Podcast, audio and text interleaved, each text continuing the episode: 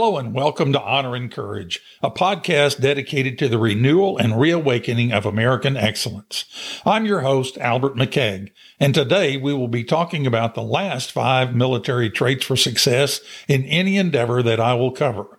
In two prior podcasts, I covered a total of 10 military traits for success, which in episode 211 are doing hard things, exhibiting personal responsibility, resiliency and overcoming obstacles, knowing and following rules, and physical fitness.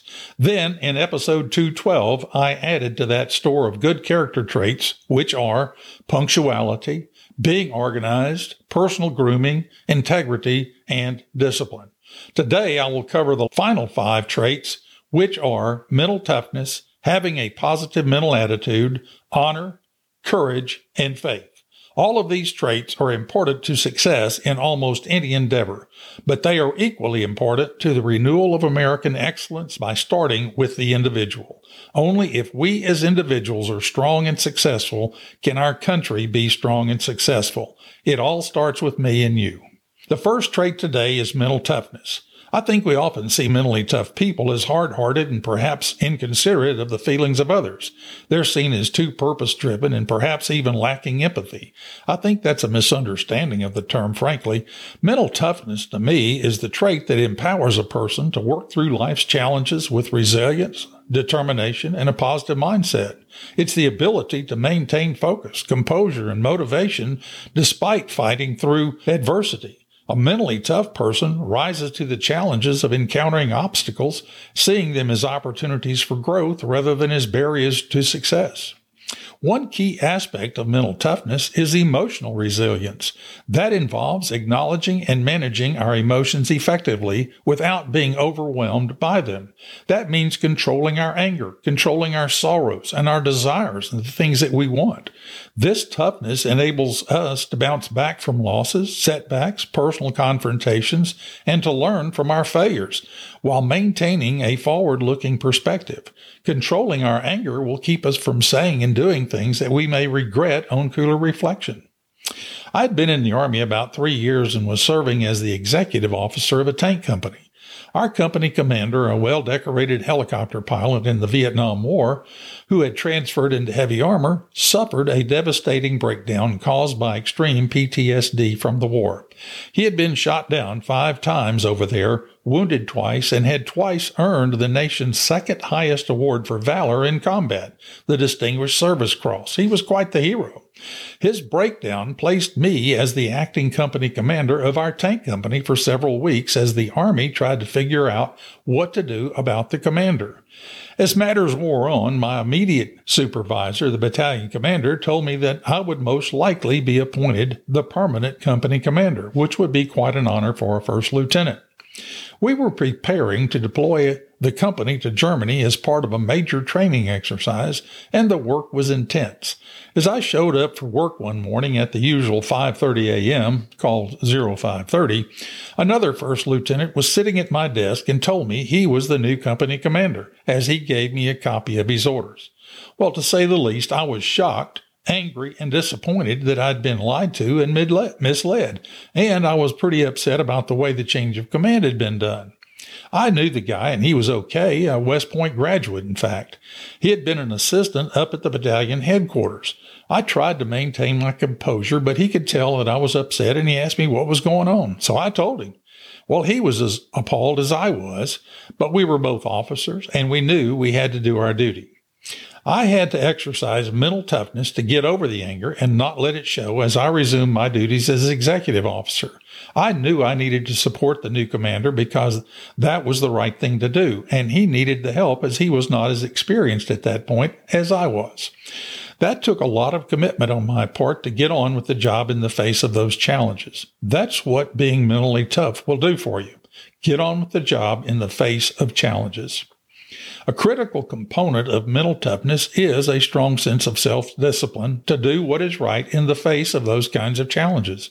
Mentally tough people are goal setters and stay committed to those personal and organizational goals and maintain a disciplined approach to their duties.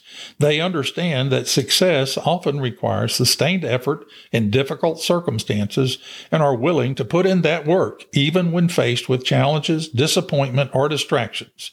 Being mentally tough is a mindset that equips people to confront the trials in life, enabling them to not only endure the challenges, but also to emerge stronger and more capable on the other side.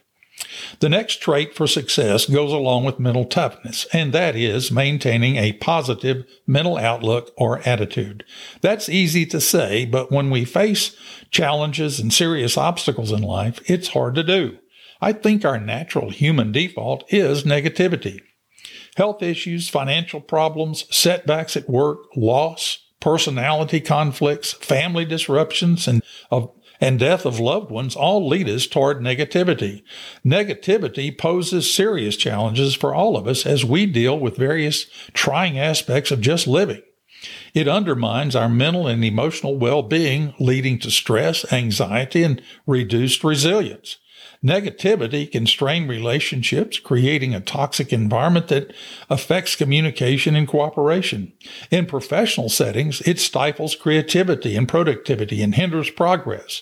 Chronic or constant negativity in a person may also contribute to health issues and the input of stress onto others. It is so much better to work on and strive to maintain a positive mental attitude in order to succeed. A positive mental attitude serves as a powerful catalyst for personal growth and our overall well-being. It's the spark driving self-improvement. Maintaining a positive mindset enables us to approach challenges and look for solutions to problems rather than reasons that something can't be done. One winter at Fort Hood, while I was a young platoon leader, we were out on maneuvers when a harsh winter storm hit. While Texas can get awfully hot in the summer, it can get extremely cold in the winter when that north wind and freezing rain comes down from the central plains. And being based in Texas, we were not issued the normal extreme cold weather gear and clothing we would have had if we had been stationed in Germany or even up in Kansas. An ice storm hit, and there was no way we could safely move our tanks into the garrison, so we needed to stay in the field and figure out how to survive. I organized my platoon and we took our tank tarps, these large oiled canvas sheets about 12 feet by 20 feet in size, and our main gun cleaning rods consisting of long segmented aluminum staffs about 20 feet long, and we built a large platoon tent. We built a small fire on one end, and there we stayed for three days of misery. I had to teach the other two platoons how to build those big tents, and all the while being a positive, motivating leader while I was really freezing cold and miserable. Keeping up a positive mental attitude contributed to our survival during a very challenging time. A positive mental attitude contributes to emotional well-being during those challenging times by reducing anxiety and worry. When faced with adversity, those with a positive outlook are more likely to see those setbacks as temporary and surmountable, minimizing the impact of the neg- negative consequences on the individual and on the organization. Positivity is contagious, and people with an optimistic outlook tend to inspire and uplift those around them. People like to be around positive people. They don't like to associate with someone who is always pointing out the negative or moaning about something. Being positive contributes to a more effective social environment, strengthening our connections with other people and promoting a sense of teamwork and community. In the professional realm, a positive mental attitude is often directly related to increased productivity and success. In essence, a positive mental attitude is not just beneficial, it is an absolute necessity for leading a fulfilling and meaningful life with honor and courage. The title of this podcast series is Honor and Courage, so naturally, in my final five military traits for success, I have included both honor and courage among those traits. Personal honor is an inner code of conduct that reflects a person's commitment to ethical principles, integrity, and moral uprightness.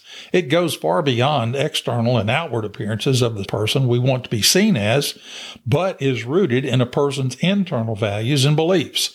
Honorable people have a built in sense of honesty, fairness, and accountability in their actions, even when faced with difficult choices. It includes treating others with respect and dignity, keeping promises, and taking responsibility and ownership of our decisions, regardless of the consequences. I was faced with a tough dilemma one time when one of my tank commanders, a sergeant, stole some tools from one of the tanks in our sister company. Back then, budgets were tight and our tank tools could be broken, lost, worn out, or stolen. The sergeant did his deed one night whenever he was on night duty and hid the tools in his tank. The man's platoon sergeant found out about the theft and told me about it, believing that I would be pleased with the man's initiative in getting tools to work on his tank. Well, I agonized over this issue for three days trying to decide what to do. I was a young platoon leader and was trying to support my men and especially my sergeants. I finally decided to have the man return the tools the same way he took them, and that would be the end of it. My platoon sergeant wasn't happy, but he issued the orders to get it done. The tools were returned, but that really wasn't the end of it. To me, to this day, I know that I committed a moral failure by not doing what was right immediately after learning of the situation. It was then that I began to develop my personal code of conduct that says to know what is right and to fail to do that which is right is the worst form of cowardice. To this day, that failure on my part, along with my personal honor code, guides my decisions on those kinds of tough issues. Personal honor is one of the key principles for building trust and credibility in both personal and professional relationships. It extends to how we conduct ourselves in all situations, demonstrating a consistency between our words and our deeds. Honorable behavior often includes putting the greater good above personal gain. Maintaining personal honor requires having a commitment to self improvement in how we think and how we act. In essence, Personal honor is a universal concept that transcends cultural or social boundaries. What is right is right all the time in all circumstances. Courage is another trait that is often associated with the military, but it is applicable to all walks of life. So, what is personal courage? To me, that's something that is very internal to us and generally impacts us as an individual. Personal courage can certainly affect others, but it is based upon our internal choices. The Army defines personal courage as facing fear, danger, or adversity, both physical or moral adversity. Personal courage also means that facing moral adversity may be a long, slow process of continuing forward on the right path, especially if taking those actions is not popular with others. Personal courage is not the absence of fear, rather, it is the ability to put fear aside and do what is necessary and right. Personal courage takes two forms physical courage and moral courage. Physical courage is the bravery that allows a soldier to take risk in combat in spite of the fear of wounds or death. Physical courage is what gets the firefighter into the house when the flames are high and the smoke is thick. Of the two forms of courage, in my opinion, moral courage is the toughest, and we all deal with it in both our personal and professional lives. Moral courage enables us to stand up for what we believe is right, regardless of the circumstances or consequences. The person who takes responsibility for his or her decisions and actions, even when things go haywire, displays moral courage. Morally courageous people are willing to look critically inside themselves, consider new ideas, and change what needs changing. Courageous people don't fear change, but embrace new ways of doing things and new ideas for productivity. With most examples of physical courage, we don't have a lot of time to think about it. We may train to do something or take some action, but the decision to do it in the real world comes on us quickly.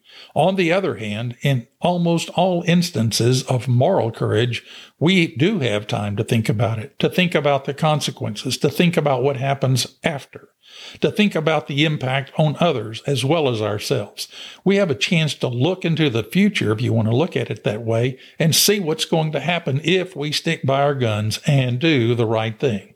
And that's hard. A person known for his or her moral courage will gain respect, will gain loyalty, and will gain positions of leadership and authority because they will be known as someone who will stand firm in the face of adversity. And our final military trait for success is faith.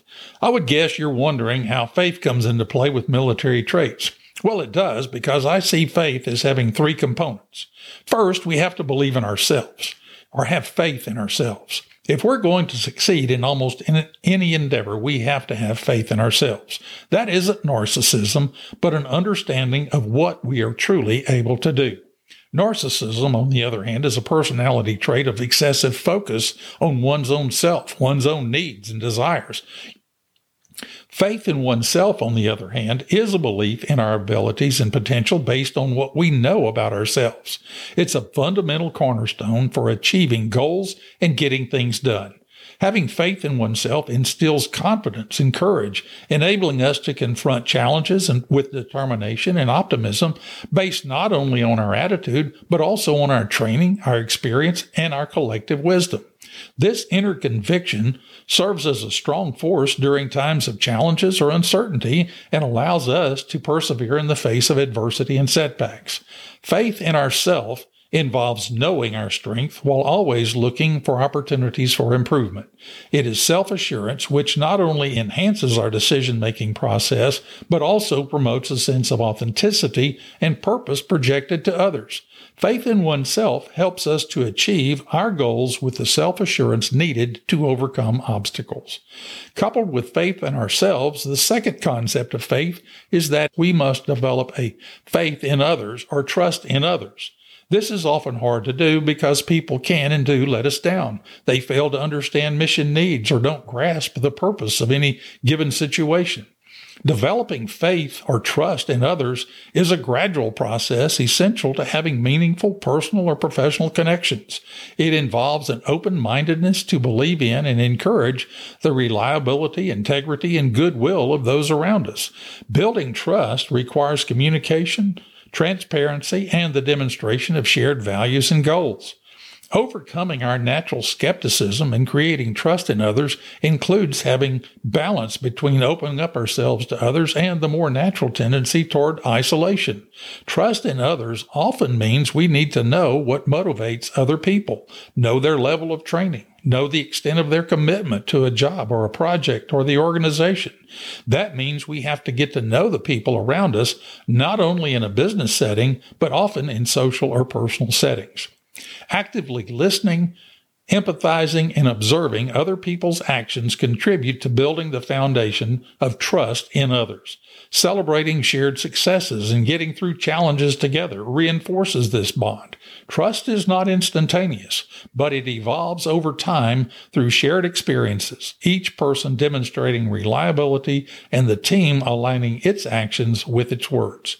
Cultivating trust in others enriches relationships, it fosters and promotes cooperation, and creates an environment that is conducive to personal and organizational growth and success. It's a dynamic process that, when nurtured, forms a bedrock for joint endeavors and enduring connections in the family, friendships, and work environments. Finally, the third concept of faith is this our faith in the true and living God. What does your faith mean to you? Better yet, do you have a believer's faith that Jesus Christ is Lord? Here's a poem I wrote many years ago. It goes like this. When troubles chase and haunt me and Satan gives me chase, Jesus saves and keeps me through everlasting grace. When the pain of strife fills up my life and tries to break my spirit, my faith in Christ will take its place so that never I shall fear it. It's only through my faith in you that gets me through each day. So please, dear Lord, just give me strength to bend my knees and pray. And if ever I forget the truth that faith shall make me free, I pray, O Lord, remind me and bring me back to thee. As I thought about doing this episode, I was tempted to take the easy way out and say something so eminently profound and so totally trite, such as, it doesn't matter which faith you worship so long as you worship in some faith. Well, I was specifically thinking of Islam, Judaism, Buddhism, or such, but not in denominational terms, which I often think has only marginal relevance. Then I said to myself, wait a minute, what did that poem say? That poem says that Jesus saves and keeps me, not Mohammed, not Buddha, not the sun god, not some cow, but Jesus. I believe that Jesus is the living, risen from the grave Son of God. And if I believe that, I have no choice but to say that, not voice some vacuous platitude. You know, I can already see some of you reacting as I see the light beginning to dim as you get ready to go to the next episode in an attempt to shut out the mention of God and religion. This podcast is about life and living and taking back America with honor and courage, not about somebody's personal religion. Well, yes, it is about life and living and about American excellence and taking back America from the radical left. But life and living have everything to do with God, and God has everything to do with life and living with honor and courage. In this post Christian era in which we find ourselves, our country has a great need of God. This campaign to take back America from the radical left must be founded upon God.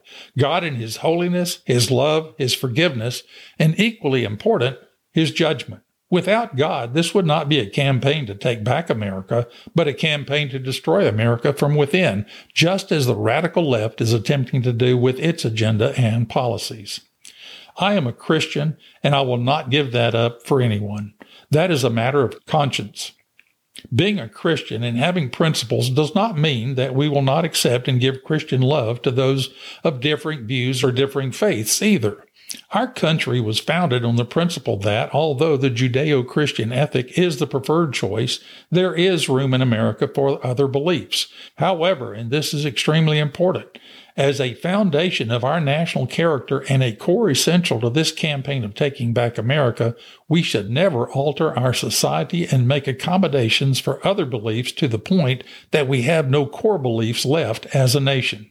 Allowing our nation to struggle with being politically correct moral relativism, multiculturalism, the hyphenated American syndrome all work to the destruction of our national character. Character, once lost, is not easily regained.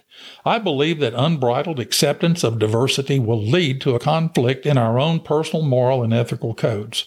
I think that it is imperative to understand the difference between a matter of opinion and a matter of principle. Taking back America with honor and courage is not a revolution of the nation, but a revolution of the individual basing our actions, thoughts, feelings, and attitudes on our faith in Jesus and his teachings will allow us to reawaken and renew excellence in America with honor and courage. If you're serious about the future, begin to implement the changes in your own life right now that recognize the role of God in our lives. Strive to attain a higher level of morality and integrity. Faith is the foundation for that. Faith is the only firm anchor we can count on. When all else has, faded, passed away, or decayed, the only thing remaining is faith. So there you have it 15 military traits for success in almost any endeavor. I can tell you that while I recognize and try to apply all of those traits in my life every day, that effort is an ongoing and continuing process of two or three steps forward and maybe one or two steps back. We all get better at doing something with repetition and time, and the same is true for developing and implementing these 15 traits for success in almost any endeavor. Best of luck to you as you continue to move forward with honor and courage in doing the things you do in your life. I'll see you next time right here. Until then, may God bless you and keep you. May his face shine upon you and give you peace.